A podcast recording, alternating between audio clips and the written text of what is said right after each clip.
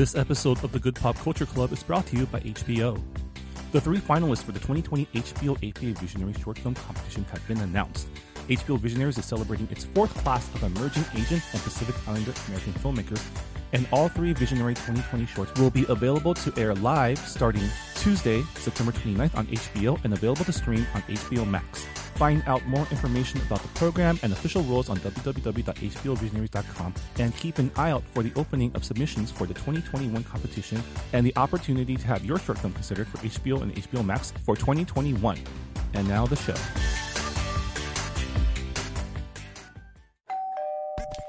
You're listening to Whoa Potluck.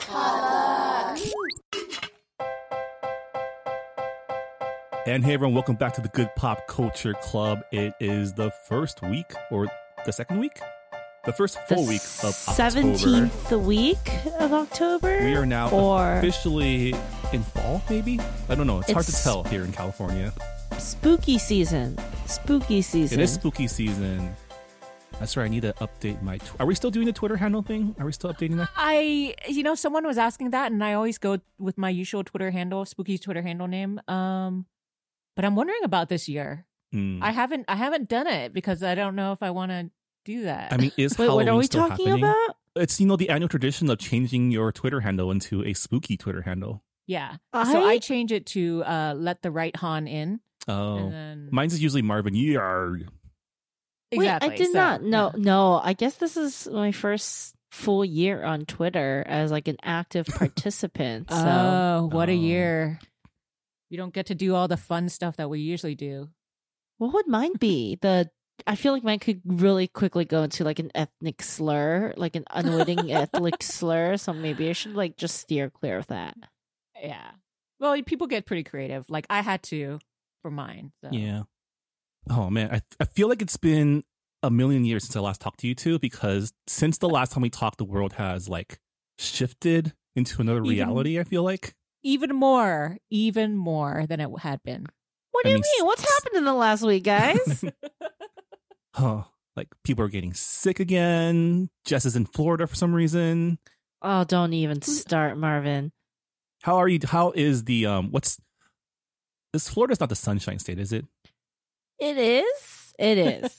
But It is, but it's also the um well, I keep saying I've been telling all my West Coast friends if I do end up dying in Florida, whether it be from you know, anti-maskers who have given me COVID or you know, Trump supporters who have shot me because I bought I brought a lot of like sassy political t-shirts to wear. Or or if a gator just comes out and eats me i'm just just tell everyone i was eaten by the gator or uh, it's death by gator because that is the only thing i respect down here the gators. I mean, if they get you, they get you, right?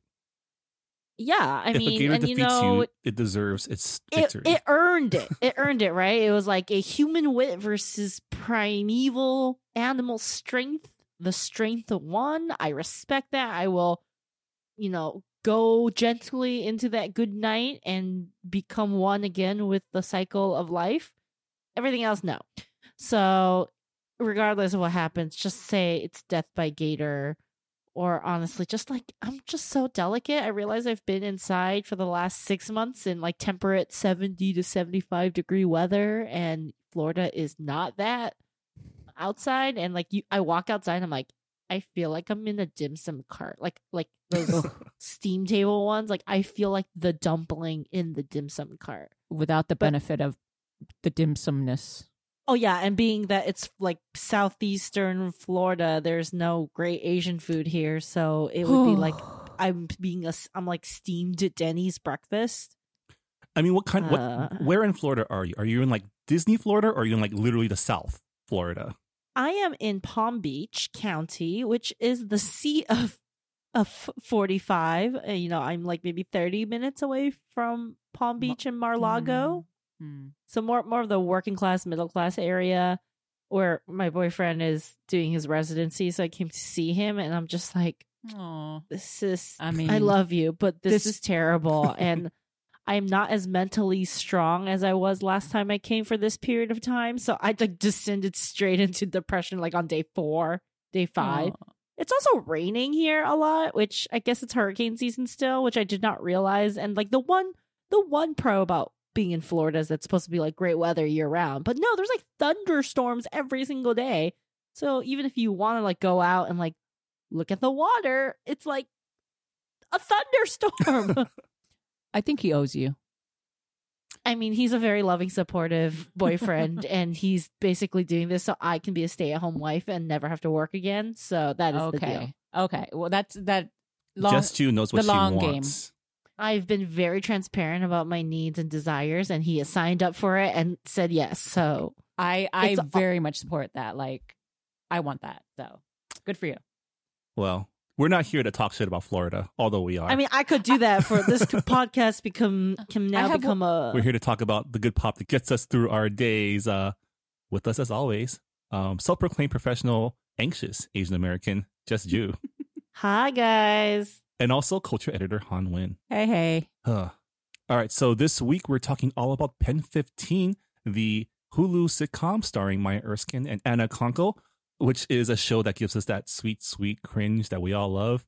Um, but before we get to that, uh, let's find out what pop culture has been getting us through the week. Uh, just what's popping? So I know we talked about my discovery of the Muppets a few episodes ago. So, in light of this past week and the ridiculousness of it, um, I wanted something light and fun. So, I started watching Muppets Now, which is the 2020 Muppets show available on Disney Plus. It is very funny. Um, it, it's basically like searching the Aneesh Chaganty 2018 movie meets Muppets. It's it takes place basically on a computer screen, and you know there's different segments. Like there's a like YouTubey lifestyle segments with Piggy. There's a cooking show with Swedish Chef, which is literally the funniest thing I've seen all year. Like for any audience, it, there's a lot of celebrity cameos. Um, there's a great Danny Trejo guest star spot on the cooking show. It's just it's delightful. I would highly recommend it. Again, specifically the Uki Cookie Okie Dokie Cooking show is I have not laughed that hard like since January. So this is um, is this a Disney Plus exclusive? I think so. It, Yes. it it came out in July Okay. and um I realized I'm Scooter. Scooter is like the tech guy who always has to make sure like logistically everything goes well. And I'm like definitely a Scooter. I also, you know, I'm still kind of new into the Muppets world and all these all these characters are so delightful. Like Pepe the shrimp. Oh, sorry, the Mhm. prawn. The king prawn. Pepe the, yes. the king prawn is delightful. Like random penguins show up. Taye Diggs is in the segment every episode, as is Linda Cardellini, who is Piggy's best friend. And I'm just like, whoever writes this stuff, So I I guess this is the this. 2020. This is this decade's version of the Muppet Show, right? Because I feel like every decade has had a Muppets show. Yes. Yes. And I think they've done it really well. It's very relevant to how we consume media now, how we watch media. You know, it's it's YouTube videos and it's um it's like it's texting. Like like you see Scooter's like screen basically and he's like and, and there's there's this one also working in the entertainment industry. It's also really funny cuz it's just, you know, you you see you pick up on those like inside jokes. Um you know some there was like this one like background joke where it's like uh, this is not a pitch. And then he opens the email it's like this is a hundred pitches. And there's like just a list of some of these shows i'm like i've heard worse honestly.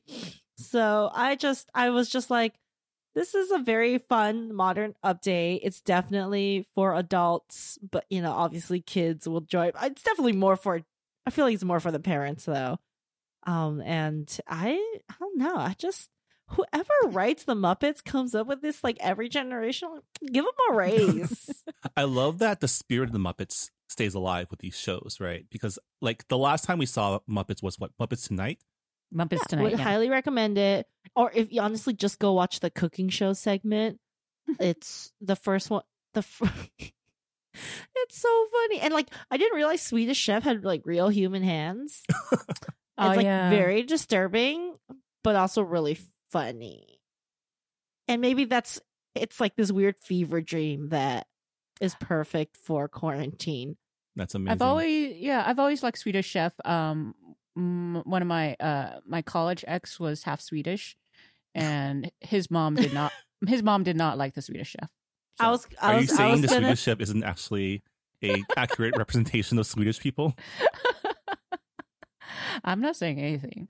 I really uh, thought this was going to turn into some weird, like, weird sex story tangent about making him dress up like Swedish Chef. But Uh, I mean, we can I start mean, it. It's not not. Yeah. No one's here to yuck anyone's yum. You know, you got to do what you got to do. Now, now we've given Jess ideas. I need something to fill my time in Florida, so maybe I'll go search for like a Swedish chef costume and just Ooh. Who knows, who knows. Florida brings out wild things. I know in you, you. you've been there too long. Han, what's popping with you?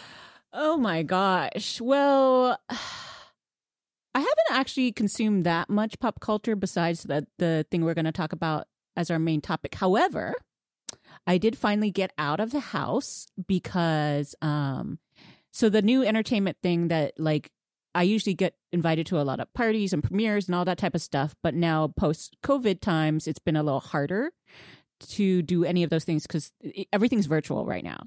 Um, however, however, um, because of the premiere of Saturday Night Live, I guess they want to try to do something unique. And Universal, um, the Universal lot is very much near me, so uh, I got invited to the drive-in premiere of Saturday Night Live. Which was interesting because, and and mainly I went to go to it because it was going to be Chris Rock, um, and Megan Thee Stallion, right? And then Friday happened, which is the positive, well, Thursday, it was actually Thursday, which was the positive um, diagnosis of COVID for the president. So I was like, oh, I really need to attend because I need to see how they're going to pivot right away. Because usually by Thursday, they've had everything written and they're just like, you know, um, rehearsing. So um, so I went and I had a couple friends with me, which was great. Um, and it was kind of smooth. The SNL itself was just more interesting. There are a few funny moments, but it was kind of like I, I I could almost see everyone was sort of in a daze. Like, how do we negotiate this? Like, SNL has to joke about it, but a few times they were trying to be like polite and yet not. Um, but my very, very, very favorite part, and I encourage anyone to just Google this and watch it, is the Megan Thee Stallion um, musical guest star performance. Because in general, you should be watching her because you know biggest song of the of the summer, right? Jess, and then in particular though when she did her song savage and her dancers are amazing um, and the set is amazing and so overall you're just like this is a great performance. I'm really feeling it. And then all of a sudden the set changes and into text and it calls out daniel cameron um, and that is a direct uh, hit at the bungling of the breonna taylor case. She talks about uh, the text also on the set talks about protecting black women which is you know of course that's about breonna taylor but also herself when it comes to the whole like uh being shot and stuff like that stuff that happened earlier this year that craziness and how i just think it was interesting that like how it's still up to black women to have to talk about this and other people aren't as much. Um but i was just like during various parts of the show people in their cars were honking their horns instead of applauding which was annoying me. But then right after her performance they did that and i was like i will allow this uh, because it was very much like the biggest moment for me of that whole show. Yeah. That's kind of cool that the biggest moment of like political uh, messaging was in the musical act and not in the satire of the satire show. Yeah, they had plenty of it.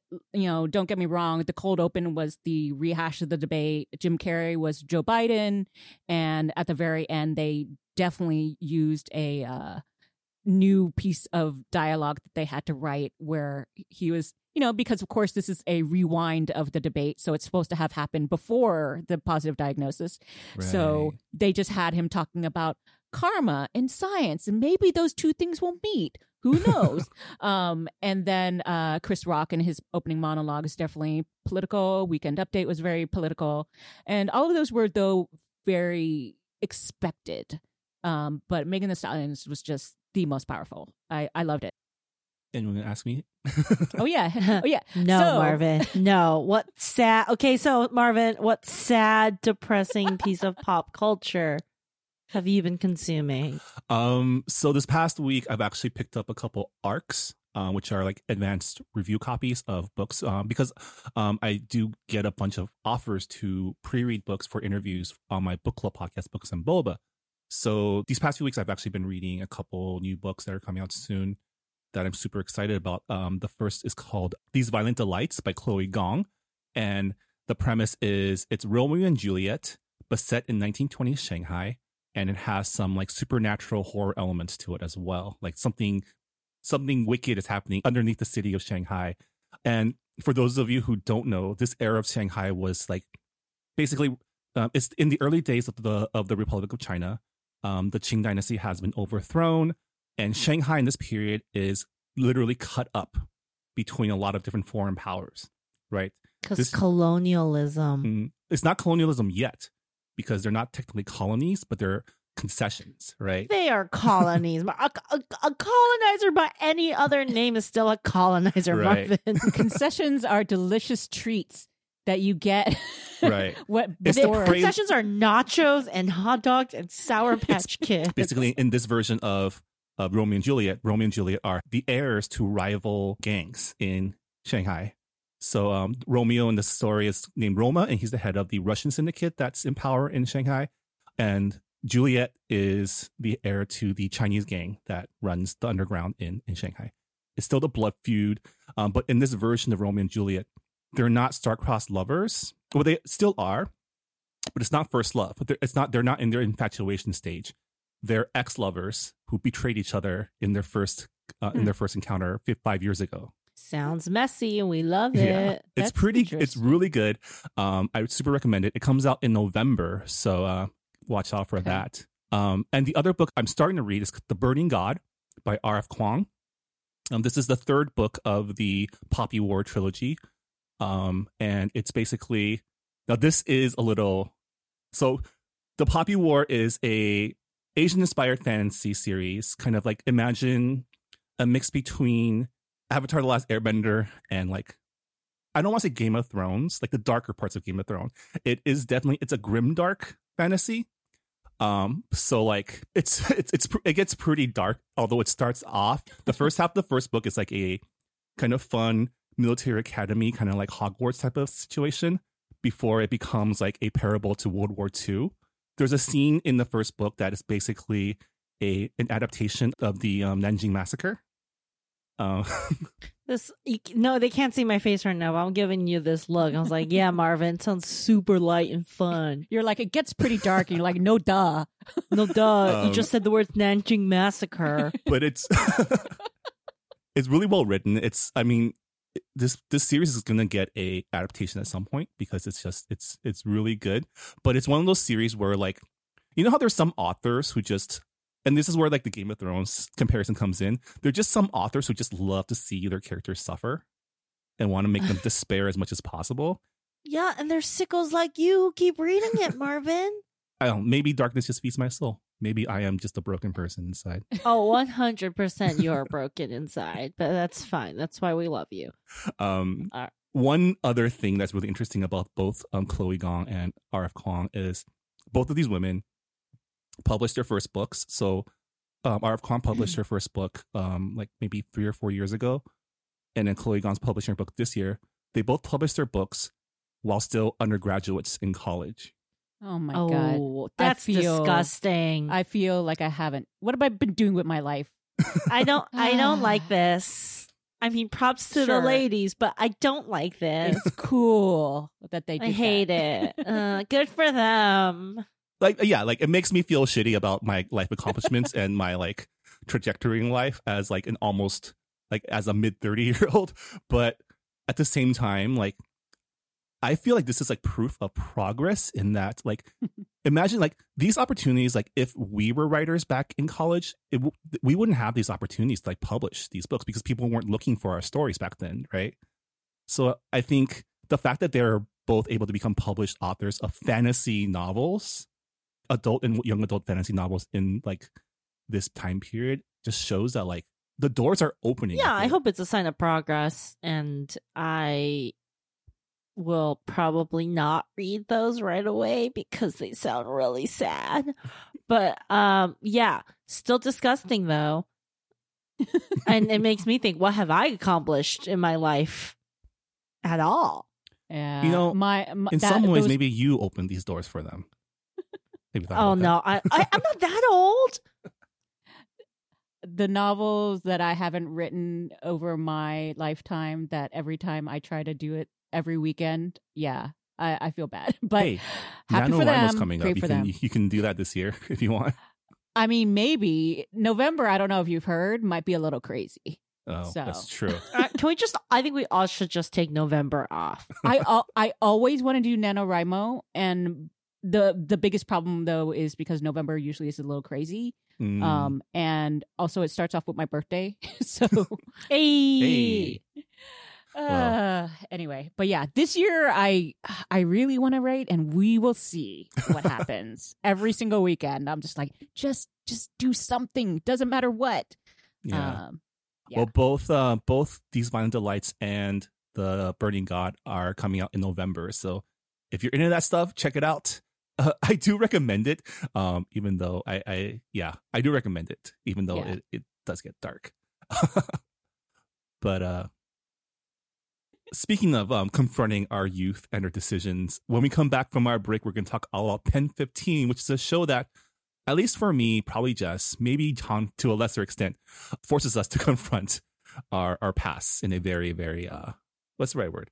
In a very uh in terror, in a very visceral way. visceral, that's the word I was looking for. yeah. We'll be right back. Stick around.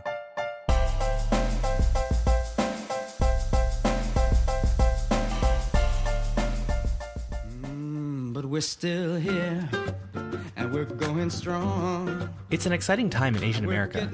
There are more movies, TV shows, books, and music reflecting us than ever. But all of these represent just a small slice of Asian American culture and experiences. So, what do we do? Tell more slices. Asian Americana is a show that explores these slices of distinctly Asian American culture and history.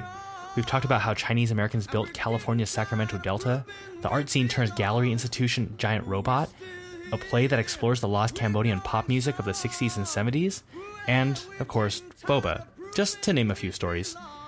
You can find Asian Americana at AsianAmericana.com or on your podcast app. And we're getting tired of proving we belong. And welcome back to Good Pop. Uh, this week we're talking about Pen 15, which just released the first half of its second season on Hulu um, a couple weeks ago. Pen 15 is the sitcom starring Maya Erskine and Anna Konkle, um, who also created it, um, where they play middle school versions of themselves um, in the year. What year does this take place in? 2000. It takes place in 2000. Okay. So I am a little ahead of them then because in 2000 I was a sophomore or junior in high school. So yeah, Yes. they Yeah. were still middle schoolers, like twelve or thirteen. Yeah. I'm a Great. few years I'm a few years younger than them, but um I have an older sister who is like their age, so could definitely and I like hung out with her friends a lot.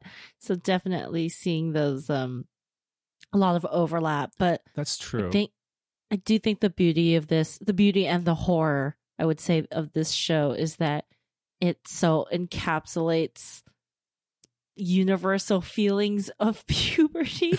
Yeah, the the I just remember always thinking that middle school is a very ugly time for everyone. You feel Oh, yeah. ugly. Everything you is are ugly. ugly. Yeah. Like, let's be real. There's no cute 11 year olds.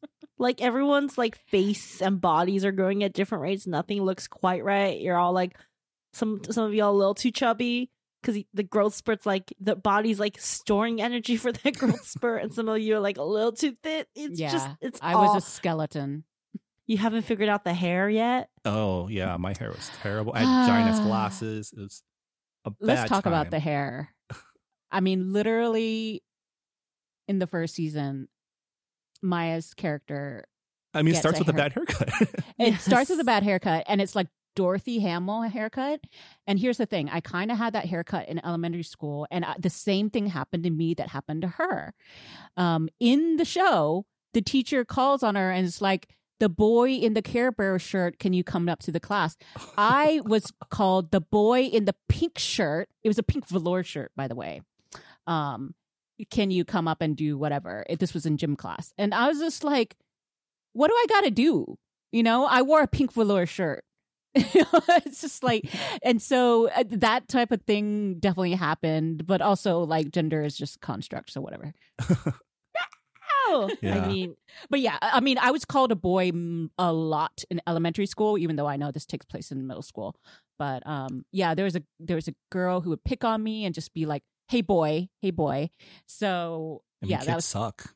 I mean, kids really do Kids suck. suck. middle kid, middle school, middle school, middle middle school age kids, like that age specifically, like Mhm. they're terrifying. Especially- actually- Yeah, especially that time period where it was like before we knew any, but before it, it, I mean, it's a time period where all the kids want to grow up as fast as possible, and we were learning new words all the time and like new concepts. I remember in the two thousands, like yeah, like people like homophobic slurs are flying all over the place because it was just like Oh, yeah. yeah, I do hope kids. I do think kids today are a lot nicer in some ways. You know, I think there's always going to be bullying and like weird social politics and mean girling to an extent, but I do think kids today seem to be a lot nicer. I I feel like the 2000s, middle school in the 2000s are like when I think when we were going through puberty, it was like the beginning unchecked era of like internet culture yeah. and social media. And do you remember how just like mean people, like how mean like internet discourse was in the Mhm. early 2000s? Like the Perez Hiltons and how we covered like famous people and like what they were allowed to do, right? Like, could you imagine now if someone like tried to get upskirt pictures of like Selena Gomez? Or like an 18 year old Disney star like Debby Ryan or, or or Zendaya, people would be like, "What the hell are you doing, dude? That's creepy. Stop doing that." Yeah, and that was like totally normal. yeah there's a there's a social consciousness now and that's why i think our the youth of today are our hope because um and i was asking about this because i noticed a lot of kids programming is very like woke um and socially conscious and and you know someone was talking about it and they're like it's because they're being raised by millennials and millennials were the, the kind of the last group of people who kind of just finally realized hey this this shouldn't this shit shouldn't fly so they're raising their kids uh, better than they were raised. Um, of course, there are going to be mean people. You're right. Yeah. but I mean, there's, there's, there's definitely also an awareness millennials too. So Yeah, Yeah. there's definitely an awareness. I do like how all the boys of Maya and Anna's affections have really good hair. That's a definite like middle That was- school thing where That was my thing. Definitely, I also liked good hair. yeah, you like you really don't like the guy could be the little boy could be like a total like dud personality, like a terrible person, but like he if he had good hair, it was like that's enough. That's enough. All right. I mean that that brings us to like the biggest, I guess, thing to get past the show besides the cringe, which is the fact that Maya and Anna play themselves as 13-year-olds opposite actual like probably 13 13-year-olds, right? Yeah. Yeah. So they're about 33 ish. And then these kids are like 12, 13. Um, and so when they are, these characters are crushing on the boys, it gets a little awkward, not just because crushing in middle school is very awkward. Um, and that also means, and you know, we've, they've discussed it many times in interviews about like the few times that, let's say, things get a little hot and heavy, like a kiss um, and stuff like that. It's it's a lot of trick photography. It is changing out actors with older actors uh when they're like gazing at a kid like you know lustfully it's like their neck. It's not like anything gross. Um and it's usually just the camera like they're not even present so that way they're not even doing the thing that it looks like they're doing. I mean, how long did it take you to like even like get past that like that that cognitive dissonance, right? it took me about an episode and a half i believe. Um and and yeah i was kind of saying this but so there it's into its second season the second season um half of it that is is uh seven episodes long. And by the end i was actually rooting for maya's character to get with the the kid who has a crush on her and she kind of likes back. And knowing full well that i don't necessarily want them to do anything you know holding hands would be great. But uh it just she i buy her as 13 because and well both of them actually because they're so committed in their performance of being awkward um yeah but Yeah. even though like anna is a little taller than some of them but you know what maya is actually about the same height so And and let's be real, when you're a 12, 13 year old girl, you are taller than all the Mhm. boys in your class. At Yeah. least I was. i was only until age like 11 and then that's when i stopped growing I've never known what it was like to be short. Were you Mm. always in the back of the class? I was. interesting I was too though, but I was a girl, so it was like very Hmm. I've not always a good time for me. until high school. I was usually like the tallest kid in my class. Um, I Hmm. stopped growing freshman year at when I hit six feet. Wow. Um, Dang. not to brag or anything. We're kind of I was like, so you must have been raking in the the the the, the high in, in middle school and high school. Or you just like raking it in? No, because I was a total nerd. I played Magic cards in by the band room. That was my thing with my friends. Um, we talked about. I feel like that's on you. I feel like all you had to do was like not say anything, and the height would have like carried you a certain amount. But it's fine. I mean, we live and we learn. most of us, like you know, when you're in middle school and you're kind of tall, your your posture is terrible because none of us really, you know, did anything athletic that much. You know. oh uh, uh i mean, trying okay. to think yeah. Did um. I? So, I mean, one of the biggest things, like besides the whole like adults playing kids taken to the extreme, which I think is kind of genius for Maya and, and, and Anna to do. Um, the other thing that's real like visceral about this show is the cringe, right? It like it it traffics in cringe. Cringe is its Ooh. business. It's I mean, I was watching it with my with my boyfriend, and he just like turned to me after one of the episodes. I think it was the one that um that ends with them fighting in the while they're shopping with their moms. He just turns to me and he's like, "Are you okay?" And my whole body was just like very tensed up because I was definitely like a difficult child, specifically through puberty with my mother.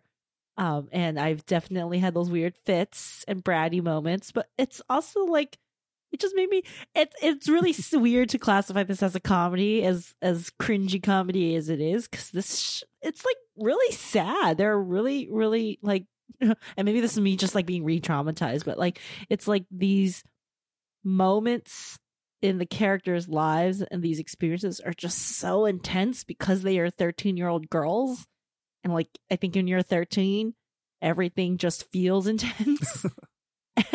And then but no one's taking them seriously right? Like Mhm. they're not being comforted or kind of talked down from the ledge which is as as a um, now having survived and like you know and several years past that on the have made it to the other side. Like i just really wish somebody was there to have like talked 13 year old just you off the ledge. But then so I feel like the moms are really great, especially in the second season when like they're like they're trying to connect and they can't because their daughters are entering that rebellious phase, right? Um, and even if when they're being patient and well adjusted, it doesn't get through to the girls neither because of like those. yeah it's just I- that phase where I, I mean, I was like, I was definitely not a like I was definitely not nice to my mom at that age neither. I think all of us at that point is like middle school was when you start trying to yeah, you're caught between wanting to fit in and also wanting to like stick out, right? And like be special. And it's it's a hard thing to do when like you're still being treated as a child, which you are. I mean, you're still Yeah. technically a child in yeah you're school. testing you're testing your boundaries you're testing authority all of that type of stuff. You you hate your your parents one one after another for various times. Um, sometimes you side with them, um, or one over another. It's just it, it's really crazy. But here's the other thing I kind of love is that Maya Erskine's mother actually plays her own mother on the show. She's And- so great. She's great because she's like an oasis of calm, wisdom. They take baths together because, you know, Japanese. And it's just super, super sweet. And so I think just when you were talking about the the big scene where they're shopping together and basically Maya has like a meltdown and um and rebels, it's you know, it's because the mom finally has had it and like just calls her out on that shit. Um and that was such a powerful moment because I was like what would it be like if your own mom was in a show with you and had to play that moment? That would be like so much therapy. Have you guys ever been um called out in public before? See, my dad would just take me to the bathroom. That was that was how I was disciplined in Oh, public. never in public. Always at home. Always at home. Yeah. so you had to live in um, fear of like that ride home. Like crap. For for the most part, actually, my brothers and I were super, super, super good out in public to the point where we were complimented by strangers um, because all three of us were around the same age, you know. Uh, so my mom having three kids who were like very quiet and polite was like great, but uh at home yes if if if we didn't do certain things that my mom wanted to do even if we weren't being bad but we just didn't do it right uh yeah we it was all for home my mom cared a lot about appearances so Mm. she wasn't about to make a scene out in public Huh. So I don't have much experience being a 13 year old girl. Um, so like a lot of touchstones in this in this series, while relatable, was not like personally relatable. I guess. Um, I mean, the main thing I took away from like the, the first season at least was where were these drinking parties that these 13 year old kids are going to? Because I was never invited to those. Did those did those really happen? I was too nerdy to be going to drinking parties. So yeah i did i did think that these these kids were cooler than we were or at least i was and so i was like oh they're so brave so I, I think yeah. it's definitely like a little bit like white kids because I was even surprised that Maya could go to a sleepover. That's well true. yeah yeah I was not allowed to go to sleepovers. I mean, not just a sleepover, but a sleepover with other strangers that weren't their friends. well But she didn't really like the mom either. Like she didn't like the kid, right? yeah Although, I think, yeah.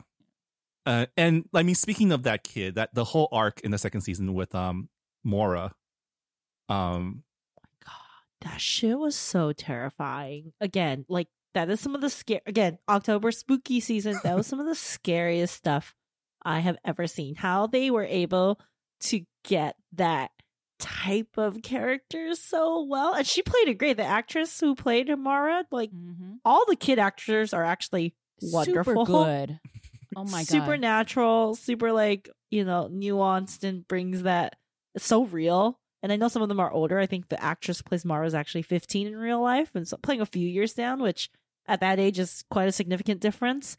But like, oh my god, like Maura's like boundary stopping and her gaslighting and her mean girling and her like obvious pathological lying. I was like, Mhm. I I just wanted to scream. I was like, "Ah!" so good with the mind games. It was crazy. And I'm just like, I hope this kid didn't learn from this role. Um, because like, oh yeah, I, I, you you see it happening and you're just like one, yelling at the screen, like, don't buy it. Don't believe her.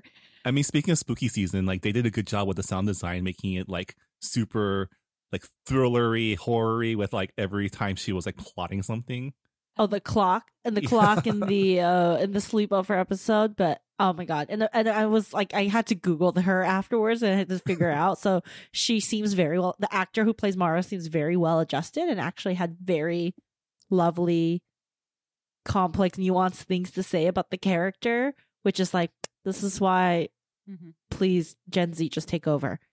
Um, and just about like what kind of person would do that, and you know, it's just someone looking for connection Yeah, but I was like, uh, there's like this whole, there's like a lot of kind of just online Twitter reaction of like everyone apparently has had Amara in their life. I mean, I was and, going to like, ask, all have you had like that? Because I've had toxic friends, but not to like that level of like gaslighting. Oh know? no, Marvin, let me tell you, like girl to- toxic friend group dynamics and politics in middle school or elementary school generally. I think by high school it it, it maybe morphs and maybe is a little less obvious, but like definitely when you're younger and you're not it's just more just like whatever part of the brain that just does like feelings and emotions. Um yeah, it's bad. Like I remember like it, this was when I was younger, before middle school, but like we, I had this friend group, and like they would just randomly pick one member of the group to just ostracize for a week at a time, Oh my god! like for no reason, and except for you know the head, the the mean head mean girl, the queen bee, and I'm just like what? But like she was also like my best friend, and my parents took her to Disneyland, and I wanted to spend my birthday with her. Like it is very very accurate. Man, girls are scary. I Girls for- are scary. I fortunately didn't have to deal with that. Although I do have to say that my best friend from middle school is still my best friend now, um, and is the only person I remained friends with from Texas. So that tells you something. But she was actually, um, even though there wasn't necessarily a Maura in our midst, um, there was definitely a lot of that shifting of loyalties. Um, so she was the one who had a life. She went to parties. She hung out with popular girls. Um, I do remember there are periods of time that like she'd become friends with popular girls who were models, and I'm just like thinking back, of course, and you're like, that was middle school. What were they modeling? Print ads? I don't know, but uh, it just I just do remember like, oh yeah, that was the few months that we weren't talking that much um because you were off with your popular friends and she went to parties in high school and middle school and I never did um but yeah it was just interesting like how it's kind of like all of a sudden you're best friends for about 3 months and then it goes away um so that felt really real to me and then the toxic stuff I think I saw that happening with other people, but I didn't really get near it. I just didn't have time for that. Like I was You're my too own smart. no, I was Too just doing my nerdy thing, you know. Like other people didn't care to play that game with me because I wasn't cool enough. So, um, but I do have to say, in elementary school, I was the mean girl. I ostracized someone. Yeah, so I, I, you know, pointing the finger back at me. It's okay. I've definitely been the mean girl too. But one other thing that I loved in season two so much, AIM. Can we talk about AOL Instant Messenger? Ah, the, the sound of the modem screeching, the signing on, the opening of the door um, when your friend signs on, and the, the ridiculous screen names. I love them so much. I have to ask Hanh, what was your screen name? You know what? Here's the thing. It, I've I've done this very I've done the various same ones over and over throughout the years. So it was either I might have had two. It was either Han Solo or it was Anonymous. So it wasn't that. Okay, that's yeah. not embarrassing. Yeah, Yeah. it's not. Marvin. But what was yours? Mine was just my Chinese name. I was super boring. okay, why are you guys like so chill? I had like I would change mine like every month. So I went through XX, Dark X, Yakitori XX. There was Junior Airhead. There was Queen Ish Nishtar. There was um J Chow is my biatch XX. Um because I was like very hot and thirsty for Jay Chou at like 13. Um I think was- the, yeah, yeah. I think the reasons why it was different is we were I was significantly older when AIM came around. Yeah, like AIM. I started on AIM probably freshman year of high school. Like I remember not. I I know for sure I was not on it in middle school. Oh, I was Yeah. on it in middle school. I think I got my first one in like fifth or sixth grade. The perfect time to make a total ass of yourself to boys So and other people. I want to ha- find out then how this was negotiated because since when I was on it, it was totally different. Um, di- how did you find out the guys' screen names? Did you actually just ask them straight out? Did you? Yeah. What was the deal? Yeah. If they're your friends or friend groups or let's exchange screen names. It was pretty they're like not your if they're not your friends and you have a crush on them, then how do you get it? Oh if they're if, you if they're not no, your so friends, he- yeah, you you- yeah. you secretly get it from your other friends. Uh, Or you have your friends text them like you have to have a group hang or a Yeah. chat Mhm. like set up so you guys can like meet online. But it's like it's for us like I went to like a K through 8 school, Mm. so it was like I you know the kids from like very young, but at Ah. a certain point like a flip a switch is flipped and all of a sudden everyone's like going through puberty and is like crushing on everyone and makes it super awkward. So it's like you kind of know, and it's like you have the it's like the same 90, 100 kids you've been going to school with. Yeah. So like everyone knows Yeah. each other. You kind of just like you would casually, but then the real thing was like you know when you're when you need to set like the thing that killed me was the um, away message, the custom away message, my where God. that he So said it. He's like, "Where are my bros at?" And he like Yeah. names every single person he's hanging out. Like Sam feels bad because he's excluded, but the way they shoot it in the show, where like there's just that floating head, So I'm like, good. this is great. Also, like you spent so much time personalizing like your Oh, sound effects. I was definitely a song lyrics in my profile message. Uh, emo Everything- song yeah. lyrics or you know the precursor to vague booking where you like put some very like emo Cryptic away message. cryptic Yeah. uh, like a cat like like the Jafir and his Keanu Reeves like, like quote. Keanu Reeves. Oh my god. and then you just kind of like if you know what I'm talking kind of like the precursor to if you know you know it's just like It's like my real friends will get this Yep. Mhm. Uh, did you ever go into those chat rooms? oh no, I feel like I was smart enough where I oh for just like other friends. I never went into like stranger chat rooms Yes, because my parents warned me about stranger danger, Mm. and I just was like, I think I just was never that brave slash stupid. I don't know if it's brave or stupid, right? Depending on what side of thirteen you're looking at it on. yeah. Um, because I feel like, you know, as as confident and as fearless as I seem to be now, um, you know, Just Jew was still a nerd, Uh, and no, I'm very she- that saved her from a lot of Look, things. I'm very glad at 13 you did not go into those rooms because oh my god, right? as an Who older knows? as an older person I wandered into them to see what was going on and it was just always gross immediately. So so I kept changing I you know what actually I realized I did use fake names to go into those rooms.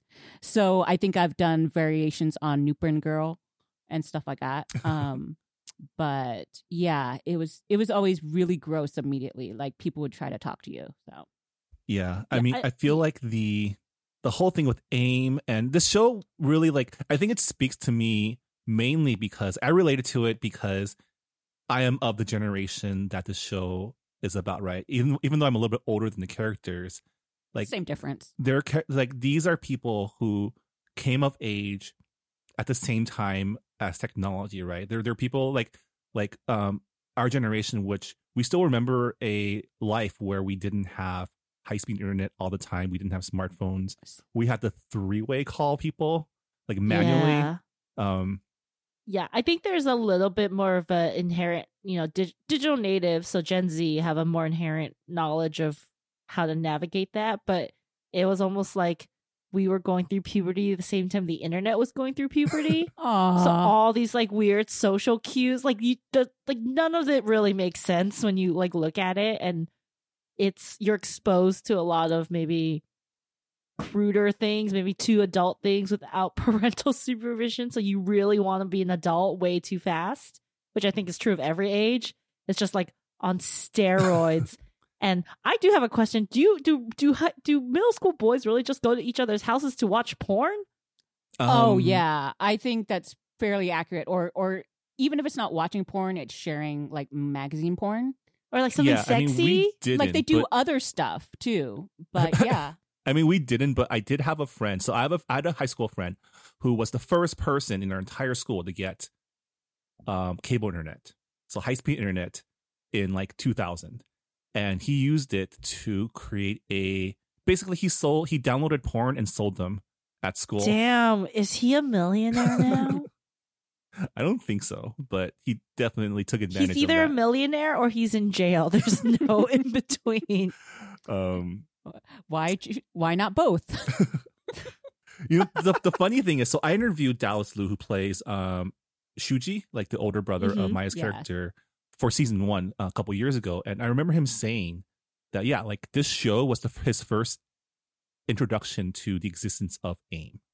oh, it's so crazy. You know, Oh these kids are all like chatting on AIM, but they're like These they babies, don't know what it is. They're being I told to sit there and type. Oh my oh god. Oh my god. I really would love love to be the fly on the wall or I hope there's some kind of like behind the scenes special of explaining to these real life children what being a like tween in 2000 was and explaining to them like you know, because I imagine the the director's just like, okay, guys, you know, just pretend like you're typing on AIM, and then be like, what's AIM? It's like And lying. then you'd but have not- to sit down, and you have Yeah. to be like, okay, this is what you do. It's like, why am I doing this?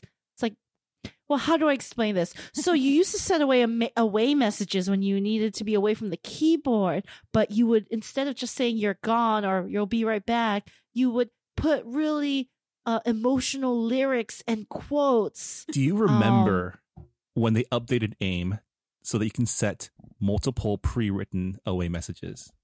Oh no. Oh my god, I don't know if I do. That was the game changer.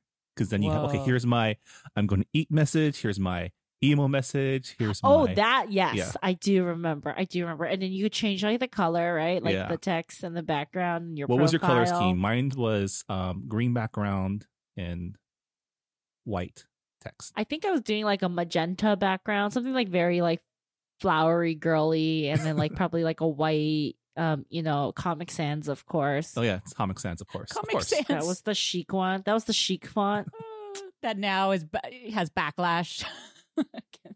It's the fun font. mm-hmm. Yeah, it's like you're chill and you're cash. You know, you're a good time. All right, Jess, I have to ask you because you're the reaction I want to hear. What did you think about the final arc of this um, first half season, the play arc?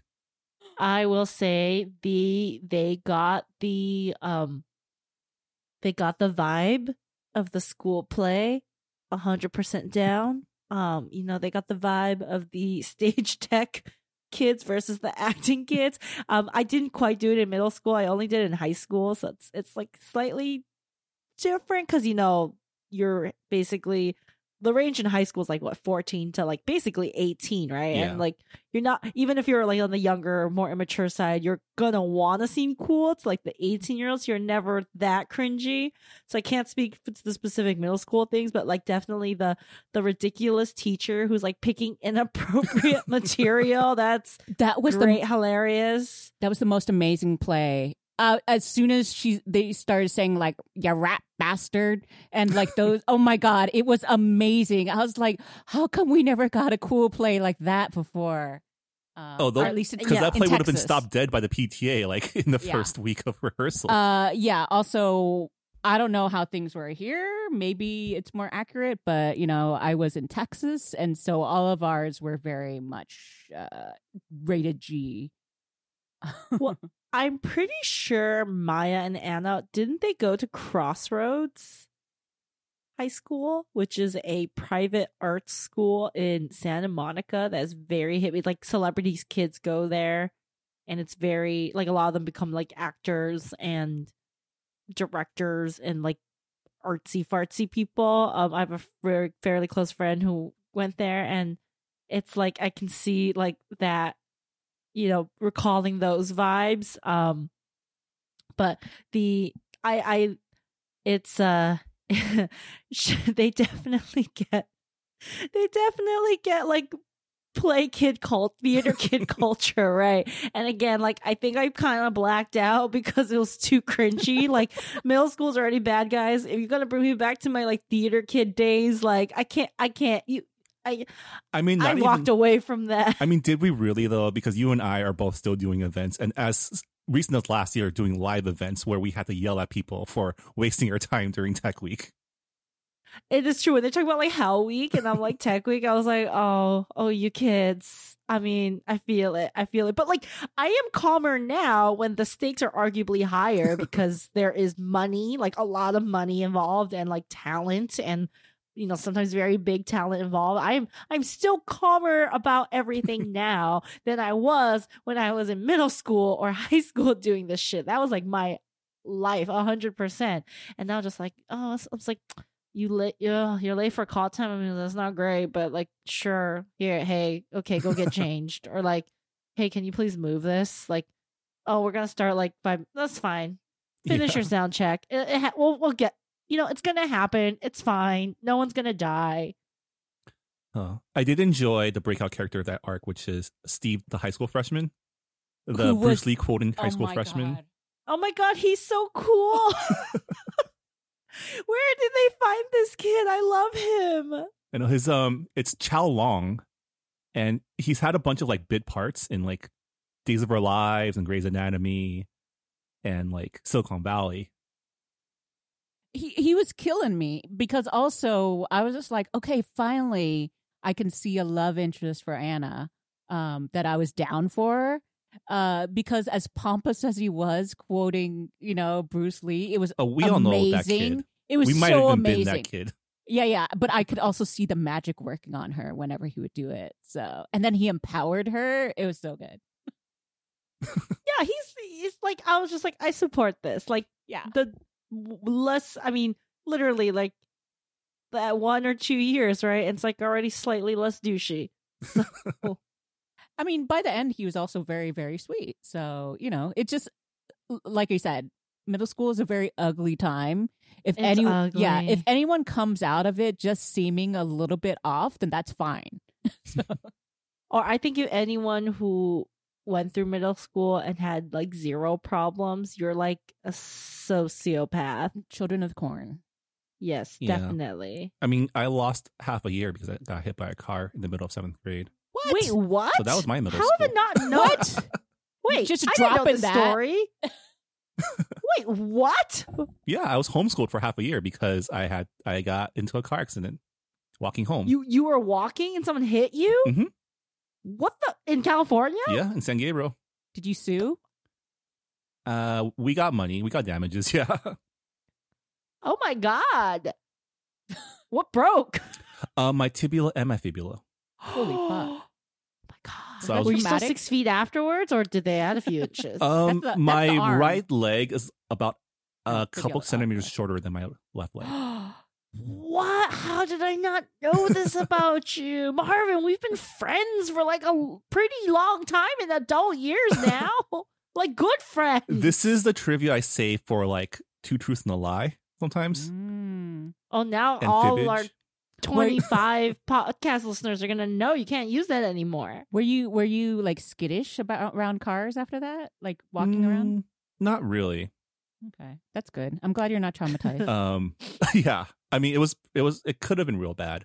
It was a Friday, so I had my pee clothes in my backpack, oh god. and so when I PE landed on my back, it cushioned it, so I Oh my didn't break my back. But according to witnesses, I flew seven feet and I rolled another another like seven feet. Holy Did they run? Did they try to run? Did the person who hit you try I to did some run? damage to the car, so they couldn't. Oh my god. Are you a cyborg? What the No. hell? What? there was like I a, a Marvin shaped dent in the car. on on Rosemead Boulevard. Uh, Las Tunas Boulevard, actually. Las Oh Tunas God. Drive. Oh my yeah. god. so here's the thing. Was regular middle school more traumatizing? Or was getting hit by a car more traumatizing? Middle school was fine, actually. I mean, the biggest the biggest thing that happened was it threw me off honors track.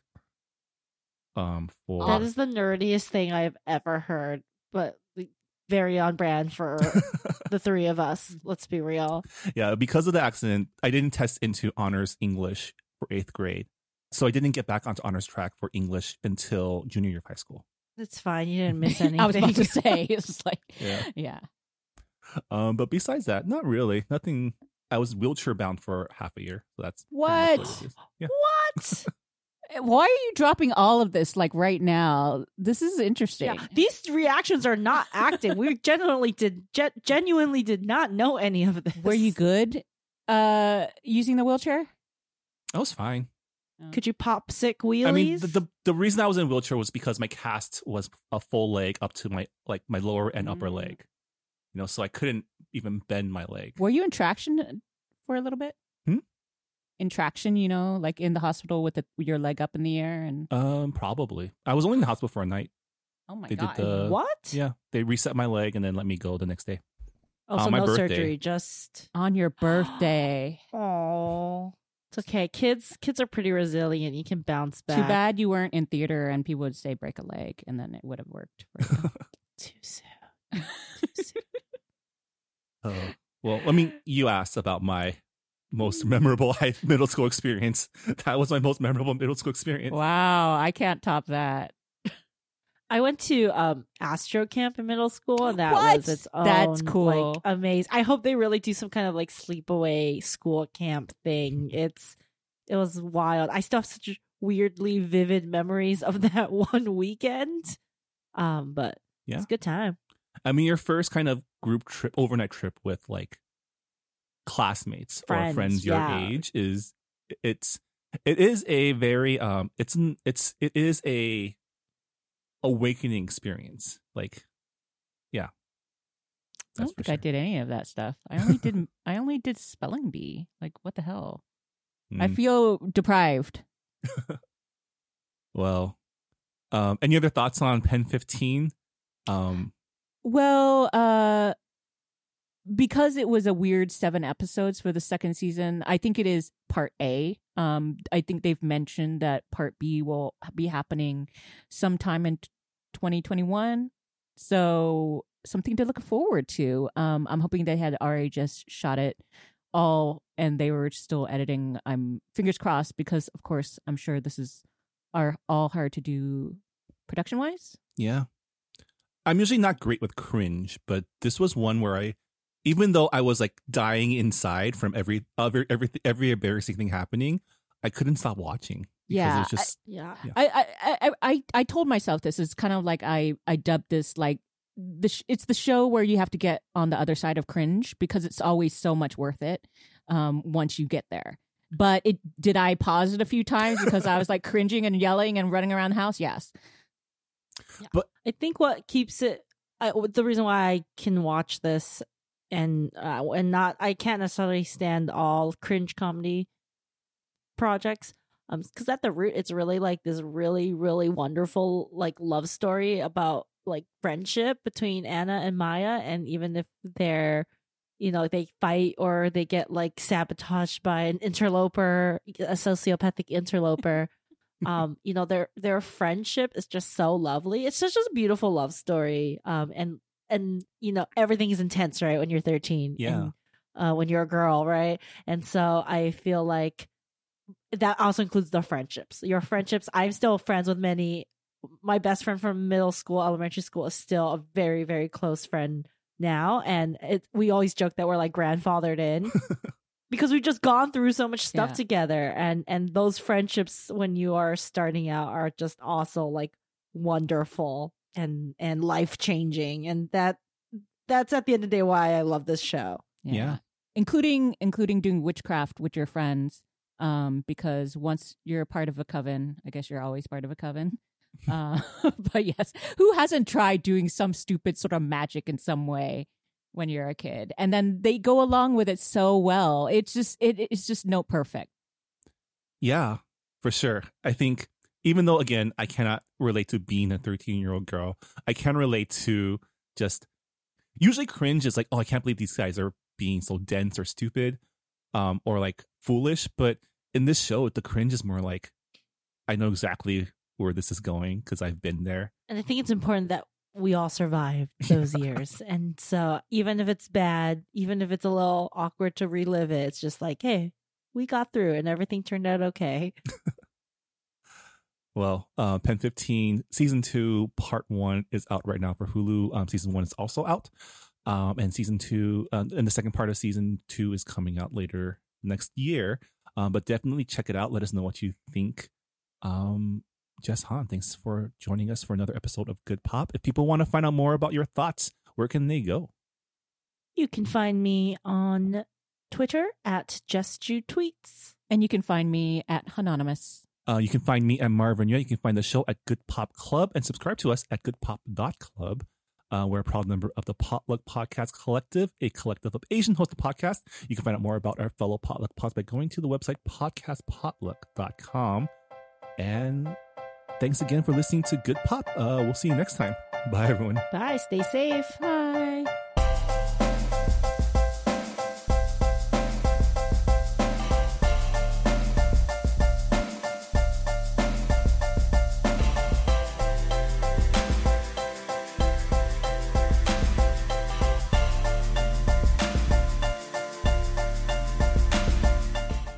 Ryan. Did you go to Saturday school as a kid?